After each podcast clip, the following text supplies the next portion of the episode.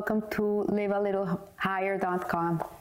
This week we read Parasha Lech Lecha, we walk with our patriarch Abraham Avinu, and I always take a little minute before I start the shiur, thanking Hashem for all the kindness that He has bestowed upon me and my family. Uh, in the year 2001, my husband woke up on a Wednesday morning in this Parasha Lech Lecha, and he said to me, Margie, I need to become Shomer Shabbat. I need to start keeping the Sabbath. And I was like, What? Where did this come from? And he says, I don't know what happened to me. I woke up today and I have this feeling, I have this need that I have to start keeping Shabbat. And um, I said to him, Okay, I'm not ready for this. Um, I don't think I, I can do it right now, but I'm gonna help you do it. And so we helped him. He became Shomer Shabbat on this parasha in which Hashem tells Abraham to leave everything behind, go to the place that he's gonna show him, and uh, he's gonna make him into a great nation. And in truth, Lech Lecha means to, to, to go to yourself, to go to your inner self, to that true self that you are. And that's what he did. And uh, with him, uh, each one on their own, we all came also. We all came back to who we are. And so I want to thank God that He paved the way, He showed us the way through the Torah, through our patriarchs, through incredible teachers that we had, uh, to be able to come full circle and live a, an authentic Jewish life. And also, uh, Live a Little Higher is celebrating its sixth anniversary today. And um, I want to thank Hashem for that too. So, being that said, uh, this week, Lech Lecha, at the end of the parasha, the end of the Sidra, we see that Hashem commands Abraham Avinu to do circumcision, to do his Brit Milah, which is a pact that Hashem, a covenant that Hashem did with the Jewish people. And uh, he says to him to do the Brit Milah on his son Ishmael and on all the other males in his household. God promised that if Abraham was to perform the, the Brit Milah, then he would achieve a great level of perfection. So we see that this is very interesting. He was 99 years old, Abraham at that time. Uh, his son Ishmael, who was the son he had with uh, his concubine Hagar, and this is where all uh, the is Islam religion comes, the Muslim religion comes from this Ishmael. He did his, his Brit Milah when he was 13 years old. So Abraham was 99 and Ishmael was actually 13 years old. And then the first Brit Milah that is done on an eight year, eight day old baby was done to Isaac when he was born. So we see that Abraham used to keep every, every mitzvah under the sun. Every mitzvah that was given to us at Mount Sinai, he used to keep them before that. Uh, not as a commandment from God because they were not commandments. It was the Torah was not given to us yet, but he did them out of love for Hashem. But this commandment, specifically this commandment, Brit Milah, he didn't do it. He didn't do it on his own. He waited till Hashem asked him to do it. And some of the commentary, commentaries say that he waited because he kept he had so much love for God. He kept everything for God because he loved God. He wanted to do something that God wanted him to do. So he waited for Hashem to ask him at 99 years old. Imagine you're 99 and they're asking you to do this, uh, the circumcision and uh, he went and he did it. So the Shem MiShmuel, which is um, is a, a, great rabbi that gives incredible interpretations of the Torah. I had never read this before. He says that um, that uh, as a man of intense spiritual desires, always striving to fulfill God's wish, he would have expected Abraham to circumcise himself without further consideration. Instead, there's a very intriguing midrash which I had never read before. This midrash in Tanhuma in Parasha Vayera. It says Abraham th- had three close friends. He had three close friends. Aner, Eshcol, and Mamre. And when God instructed him to, to do the Brit Milah, to, to perform this, uh, this circumcision, he went to them to ask for advice and asked them, what, what, do they, what do you think? What should I do?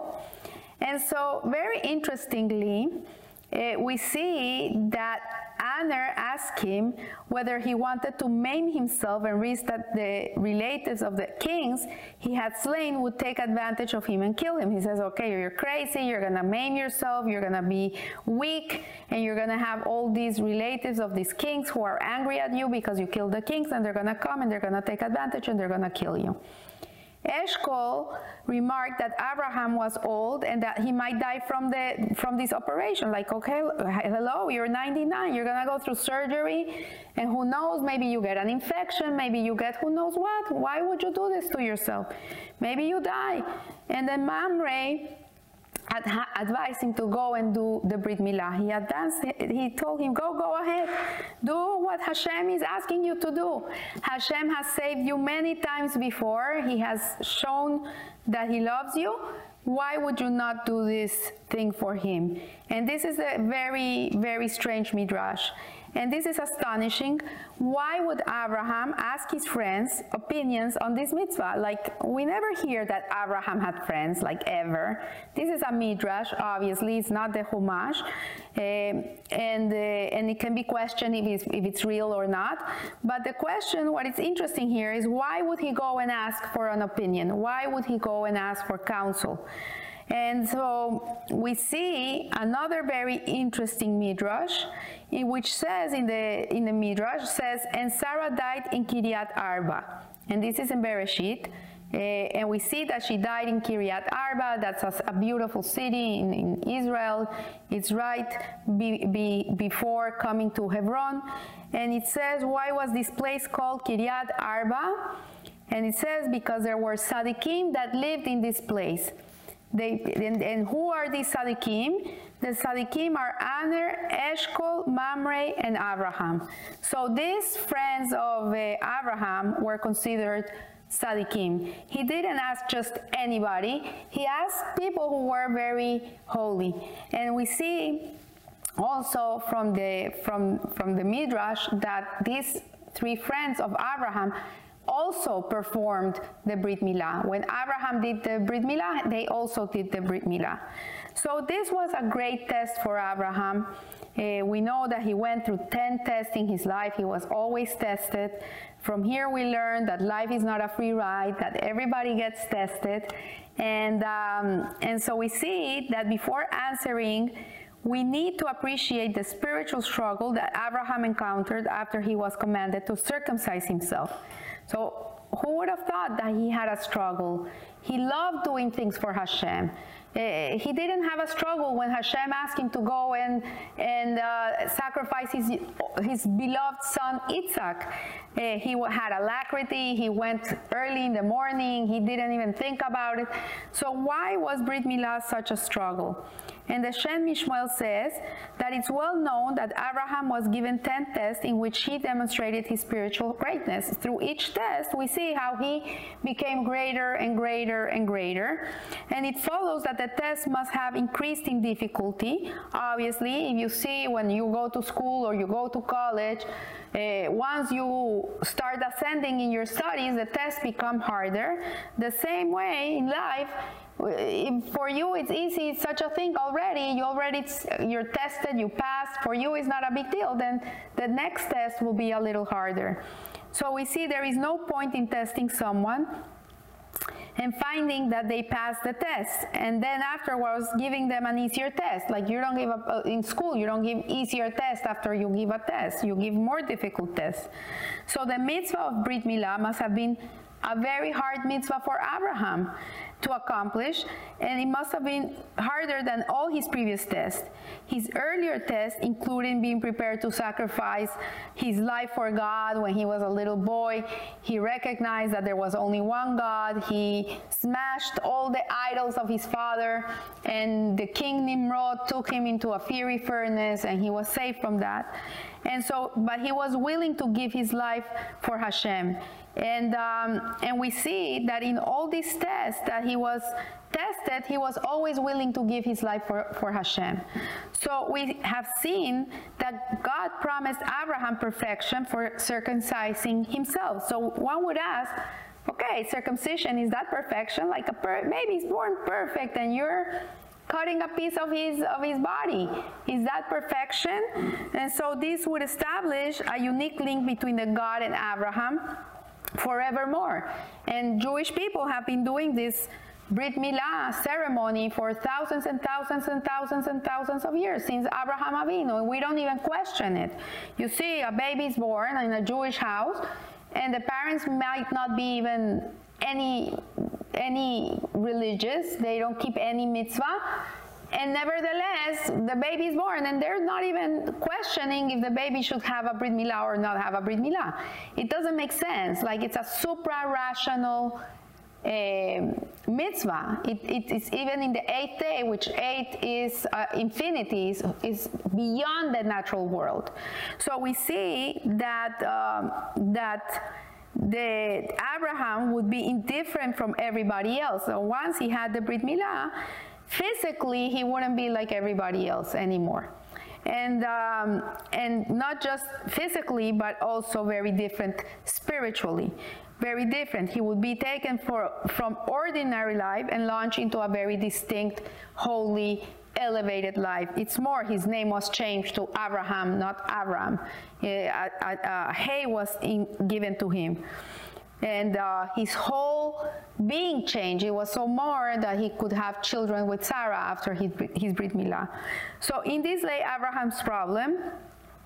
And uh, the Shem MiShmuel says that his father, Rabbi Abraham Bornstein, explained that Abraham's whole life was channeled towards developing not just his relationship with God, but also helping other people connect to Hashem. So his whole reason of existence, his all raison d'etre, was to connect people to God. Is so so much that the, after the third day of his Brit Milah, he was depressed because he, he, nobody came to visit him. And Hashem had to send three angels to come, and so he could do Hachnasas Orchim and do all these mitzvah. But we see that he had a love for people. He was a loving person. He loved people. He was a social butterfly, and he liked to connect people to God. And he could only achieve this if he had some sort of relationship with those people whom he strove to draw near to his way of thinking. So he felt that if he was going to be so up there, so elevated, then people would not be able to connect to him. People would not be able to relate to him. People would not be able to say, okay, I want to be like Abraham. Because like if I want to be like Abraham, look what I have to do with myself. So here is the, the here is the test of the Brit Milah. And Abraham was concerned that if he went ahead with the operation, he would lose touch with the common man and he would become very different. And he would be so exalted that he would have no hope of reaching out and spreading the light of God to the world, to the uninitiated. Indeed, the slight traces of the mundane that still remained within Abraham would be expunged through the Milah, leaving him bereft of his whole life's purpose.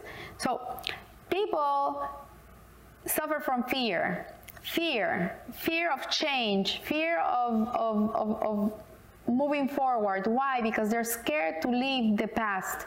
They're scared that nobody's gonna like me if I do this. And this is something that is very prevalent and common today that people stick to their ways because they're scared that if they become better, then those people that surround them won't want to be with him, them anymore.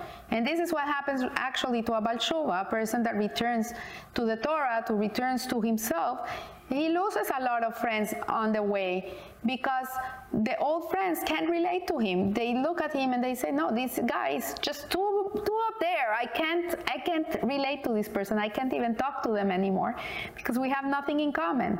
So Abraham had to choose between fulfilling God's word and continuing to spread it. And the Midrash tells us Abraham said, While I was still uncircumcised, travelers came to me. But now that I'm to be circumcised, are you to say they won't come to me anymore? And for a man on the spiritual level of Abraham, this was a test of far greater magnitude than any other test he had ever encountered because for him, the love of people was what gave him life. And to think that people won't want to be close to him anymore eh, devastated him. So we can now understand why Abraham took advice from his three friends and he needed them to become partners in his uh, action. He needed them to do the Brit Milah on themselves too. He needed to do it to Ishmael, he needed to do it to all his household. So in that way, he wouldn't be so different from the rest of the world. In that way, he had a, a group. There were a groupie of people that shared a, shared something in common. So although Aner and Eshcol claimed that Abraham's Milah would be destructive to himself. We saw in another midrash that all three friends actually performed the operation on themselves, and they were really saying that in normal life, Milah has no place. Someone who circumcises himself to fulfill God's directive will propel himself into a spiritual world which has no relationship with the common man. And this did not stop his friends, Aner and Eshcol, and uh, and the and the other one, uh, his name is Mamre, it didn't stop them from performing the Brit Milah, as they themselves were prepared to act in a way beyond the natural, but they confirmed Abraham's fears about his future relationship with the rest of humanity. And so we see that Mamre was the only of the three friends that was able to comfort Abraham's fears, to, to tell him, don't worry, don't worry. And he recommended to him to do the Brit Milah. And, um, and we see but that by doing so, he was able to preserve some intellectual connection with Abraham's actions, enabling humankind to retain, retain some link within, within him, even the Brit Milah. And, um, and this is something very interesting. This is like really human psyche. We see that our forefathers were not like these angels that are up in heaven. They were human. They also had fears. They also had issues in life. They also had things that worried them. But we see that nevertheless, his love for Hashem was so big that he did what God asked him to do. It was such a big test, and it changed the whole course of, humanity. Uh, Brit Milah is something that really is very, very uh, distinct of the Jewish man, and um, and uh, and it, it, really sets sets the person apart. It sets the Jew apart. Uh, that's why the word Hebrew the, the Hebrew, they used to call him the Hebrew, which means he's from the other side. He's not like everybody else. He's, we're different. We're different. And physically, spiritually, we're different. So we see something beautiful that says that the, this explanation should help us to understand another difficult midrash in which says that Abraham took Ishmael, his son, and all those males born in his household. And the Rabbi, Rabbi Avihu said, when Abraham circumcised the males of his household, they made a pile of the foreskins, and the sun shone upon them, and they putrefied. The smell was horrible. It was a very bad smell and went up to God just like the incense, the ketoret, the burnt offering, which is totally consumed by the fire. And God said, When their children sin and perform wicked acts, I will recall this smell for them, and I will be filled with mercy for them, and I will act merciful. So Brit Milah really brings mercy to the Jewish people. Hashem, when he remembers that we have that the male has done this for him, he is merciful to the Jewish people. He overlooks their sins and he takes care of them. And Rashi explains that one of the hidden meanings of the ketores, which was the incense that was burnt in the times of the Mishkan and the Beit HaMikdash, uh, is that it represents all of the mitzvahs of the Torah. And indeed, its numerical value is 613, the number of mitzvot in the Torah. 248 positive mitzvahs and 365 prohibitions, encompassing the whole range of good and bad activities of human life. And similarly, the, the ketores, the incense, included in, in, the, in the spices that, that were mixed, there's a spice that's called helbena, galbanum, and this spice has a horrible smell. It's horrible. But if the, the mixture of the spices for the ketoret, this hel, hel, helbena, galbanum is, is missing, then this offering is, is not, uh, is not uh, valid, it's invalidated. So the all-encompassing nature of the ketores demands that all elements of the Jewish people be represented, even the bad ones, and this was the symbolic purpose of the helbena. It's as if the ketores rose above the mundane, taking both the tzaddikim and everyone else down to the most wicked person into the spiritual domain of God. When Abraham performed the Brit Milah on all of his household, Ishmael and the others included, he brought everyone at every level of spiritual development into a cloud. He lifted everybody up. This is what the Brit Milah did. It took everybody to a different spiritual level. And hence the comparison to the Ketores, the incense, which was intended to fulfill the same purpose. So the incense, when it was burnt in the Beit HaMikdash, the purpose was that all, all Jews were there even the worst of the worst and the best of the best, but nevertheless, they're all together, they all go up together. So I want to wish you a blessed week and remember, live a little higher. Thank you.